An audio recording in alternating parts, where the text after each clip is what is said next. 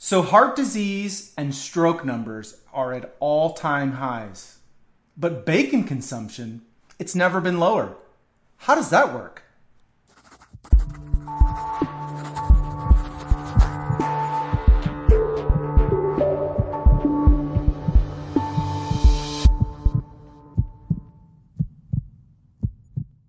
Hey, everybody, this is Aaron Wenzel, host of the Concierge Medicine Show. Welcome to episode one. This show is all about the conversations you need to be having with your doctor in 30 minutes or less. So, your doctor said that your cholesterol was high, but what does that really mean? And more importantly, what do you need to do about it? By the end of the show, you're going to have the three must have questions that you need to take back to your doctor and have conversations around. And frankly, some of these questions might just save your life. Here's the deal stroke, heart attack, these numbers are at all time highs in documented human history. What's more is that we've never consumed less dietary fat and cholesterol ever. How does that happen? Here's some little known truths about cholesterol that you definitely need to know and understand. First, cholesterol is necessary for life. Without it, it is not compatible. It makes hormones, cell walls. Matter of fact, every cell in the human body has the ability to make the cholesterol that it needs to replenish its own supply. But what's more interesting is that the liver has the ability to become a cholesterol factory. In other words, if there's ever any deficiency in the entire body, the liver has the ability to produce all you need and more. So there are two things that we need to talk about. Number one, this idea of where does cholesterol come from? Most people believe that dietary cholesterol is the only place that you get cholesterol. Therefore, controlling dietary intake of cholesterol will yield whatever your blood counts are. The problem is that we're totally over uh, total totally missing this second place that cholesterol is made. It's made in the liver. So you can either eat cholesterol or you make cholesterol. This is really, really important because unless we're asking questions like, well, what would make the liver turn on and what makes the liver turn off? These are really good questions, and those are questions that you really need to be asking yourself. The challenge is when you get told that your cholesterol is high from your doctor, you immediately say, oh, well, I guess I should stop eating bacon because bacon has cholesterol. But nobody's ever addressing the liver issue, which is far and away the contributor to your blood levels. The second contributing factor to this cholesterol myth is this lie that we have been told for the past 35 years that there is direct correlation between dietary fat and cholesterol intake and actually being fat and having high cholesterol. It's just not the case. There are other variables at play that you need to understand that are affecting your cholesterol levels, and therefore we need to have conversations about this. So, the first question that you need to be able to take to your doctor is you got to know your numbers right? So your doctor says your cholesterol is high. Okay. What are my numbers? As you may know, the total cholesterol is a number somewhere between 150 and it can go really, really high. And for most physicians, they'll say if your cholesterol is above 200, you need to try diet and exercise for six months. If not, we're going to put you on a statin. But knowing your total cholesterol is literally, uh, like they say, knowing enough to be dangerous because it actually doesn't tell you anything about what is making up that number. And we really have to understand that total cholesterol represents a whole number of the parts. And what are these parts? Number one is something called HDL. H for high. You want this high cholesterol, this high this HDL as high as possible. I had a private client just last week who had a total cholesterol of 216 and was told that she needed to be on a statin uh, for the past couple of years. When I looked at her HDL, it was 80, which for those of you who don't know these numbers, this is about two to three times what the average HDL level is for a woman of her age. And that high HDL was the sole contributing factor to her high total. Her bad cholesterol was actually in the tank. She doesn't have any more risk of heart disease than I don't know, but she's not going to get heart disease because her HDL is so high. You've got to know your HDL. HDL is your good cholesterol. It is directly linked to uh, uh, high levels of HDL are directly correlated with low risk of heart disease. If you've got a low HDL, you're in real trouble. I don't care how low your total cholesterol is. If your HDL is low, you're going to be in trouble. So you got to know what your HDL levels. For men and women, you really want this above 50. The higher, the better, but you've got to get it above 50. And if you're not having conversations with your physician about where is my HDL in relation to a minimum of 50 and what can I be doing to get this raised, we're really missing the mark. So, HDL. The second thing we need to look at is triglycerides. The triglycerides are fatty sugars, which, again, like HDL, are the only thing amongst your total cholesterol panel that actually have any real value. In other words, with certain numbers, we know what to do.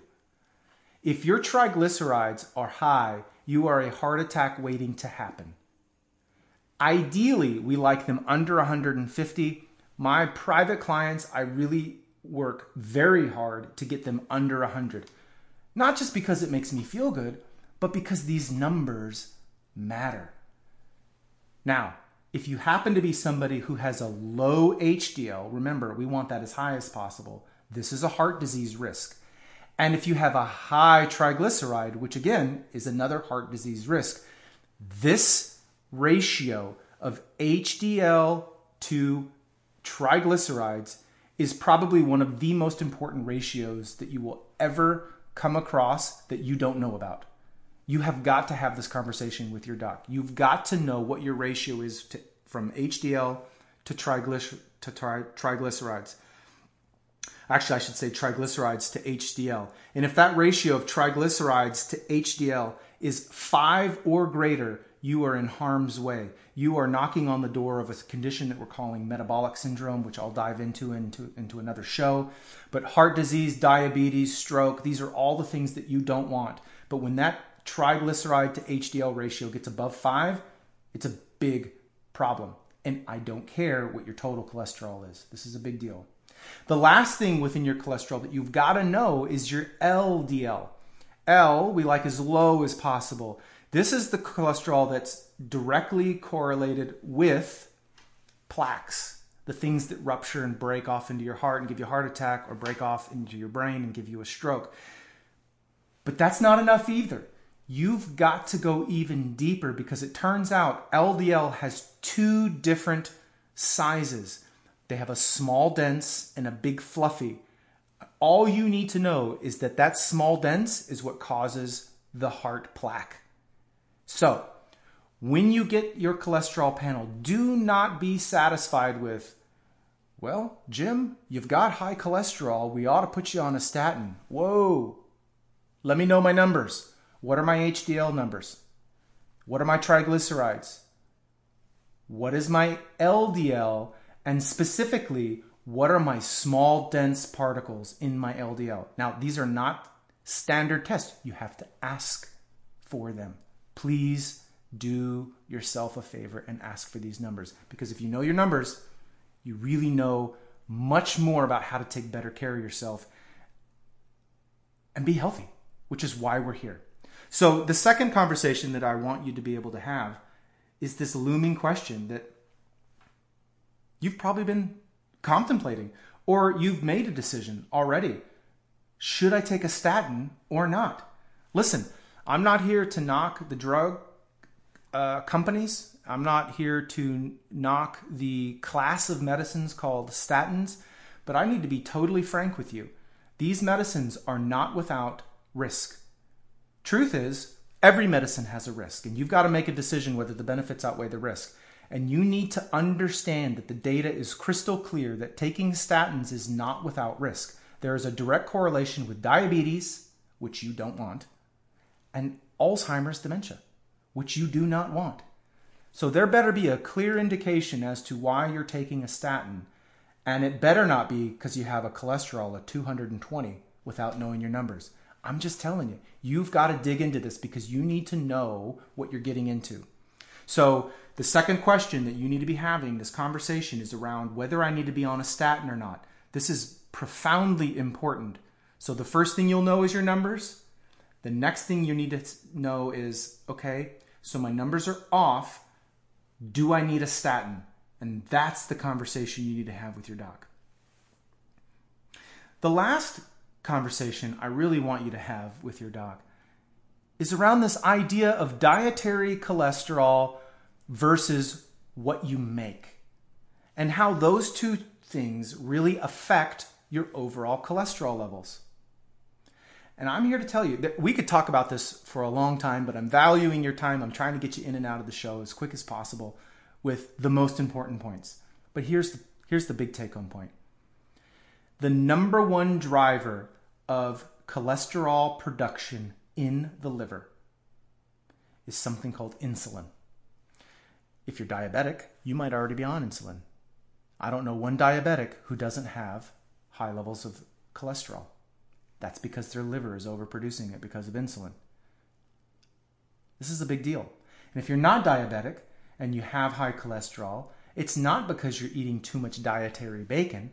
What's happening is, is that you're eating too many things that raise your blood sugar, and it's that elevated blood sugar that triggers an insulin response that not only lowers the blood sugar, but it hits the liver and causes an increased production of cholesterol. So when you're eating a plate of biscuits and bacon, it is definitely affecting your cholesterol, but it's not the bacon, it's the biscuits. We have a biscuit problem, not a bacon problem.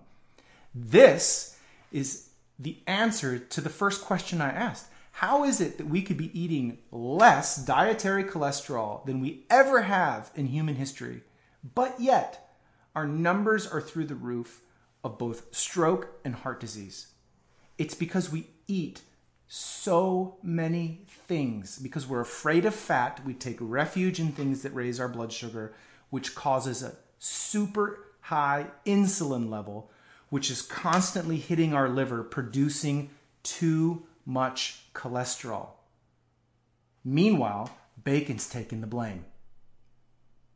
Listen, I hope you enjoyed this show. I hope it was really valuable for you. I know that some of these topics may be new, but they might be confirming to things that you're hearing about. A lot of this information is starting to get out into the world, uh, which excites me because you can only hold truth down for so long.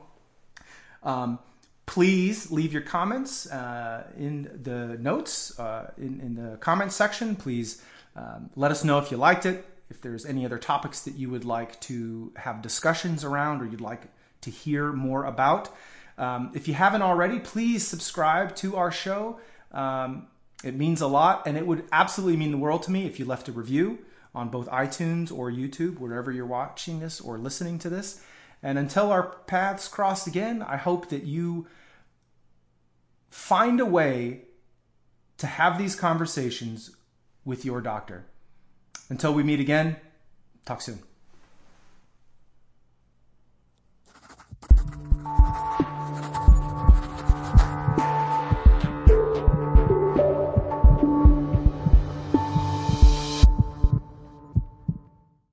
Hey, everybody, thanks again for watching the show. I'm sure it goes without saying, but I feel compelled to share with you. Obviously, I want to help uh, as many people as possible.